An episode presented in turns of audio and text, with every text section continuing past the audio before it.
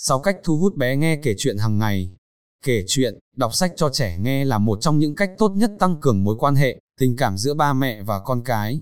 Việc này cũng giúp trẻ rèn luyện kỹ năng biết lắng nghe người khác và tư duy nhận xét một sự việc. Sẽ tuyệt vời hơn nếu bạn có thể biến hóa cho câu chuyện đầy màu sắc sinh động và liên hệ với một số tình huống thực tế cuộc sống quanh trẻ. Vậy làm sao để trở thành một người kể chuyện đại tài trong lòng các thiên thần nhỏ khi bạn không có giọng đọc truyền cảm hay diễn xuất tuyệt vời như một diễn viên? Đừng lo, Clover Montessori xin chia sẻ một số bí kíp để có những giờ kể chuyện tuyệt vời cho bé nè. Để lựa chọn và chuẩn bị sẵn nhiều cuốn sách phù hợp lứa tuổi. Nên thường xuyên bổ sung chuyện mới vào kho sách kể chuyện bé nghe. Trước khi kể, bạn nên đưa ra 3 cuốn sách cho bé lựa chọn, bao gồm sách bé yêu thích và sách bé có thể quan tâm. Điều này làm bé hứng thú hơn với câu chuyện vì đó chính là sự lựa chọn của bé. Để tạo không gian ấm cúng, hãy tạo môi trường thư giãn bằng cách đóng rèm cửa, giảm cường độ ánh sáng, và hãy đảm bảo rằng trẻ trong trạng thái thoải mái, vui vẻ, sạch sẽ, không đói bụng, không gian đó chỉ có bạn, trẻ và những câu chuyện đầy màu sắc, để giới thiệu cuốn sách.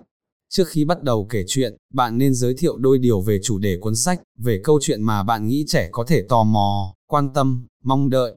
Điều này sẽ làm trẻ tò mò và lắng nghe từng chi tiết câu chuyện cho đến hết. Đề sách có nhiều tranh ảnh, nên chọn sách cho trẻ loại có nhiều hình ảnh. Điều này đặc biệt hữu ích cho trẻ chưa đọc được chữ, bạn ôm trẻ vào lòng, vừa kể chuyện vừa chỉ tay vào hình ảnh minh họa. Hình ảnh giúp trẻ dễ hình dung và theo dõi câu chuyện, tăng tính tưởng tượng, tăng khả năng sáng tạo sau này của trẻ. Đê biểu đạt nhân vật qua giọng nói. Những câu chuyện cho trẻ em thường là các cuộc phiêu lưu kỳ thú với những nhân vật thú vị. Vì vậy, hãy để trẻ cảm thấy như đang sống trong câu chuyện với những nhân vật do bạn giả giọng các câu thoại. Trẻ dễ nắm bắt câu chuyện hơn bằng cách lắng nghe giọng nói sống động của bạn. Nếu không giống, bạn chỉ cần làm sao cho bé phân biệt được giọng nào là của nhân vật nào là được. Đặt câu hỏi cho trẻ. Kết thúc câu chuyện bạn có thể hỏi trẻ xem có thắc mắc gì không và cùng bé giải đáp hết các thắc mắc đó.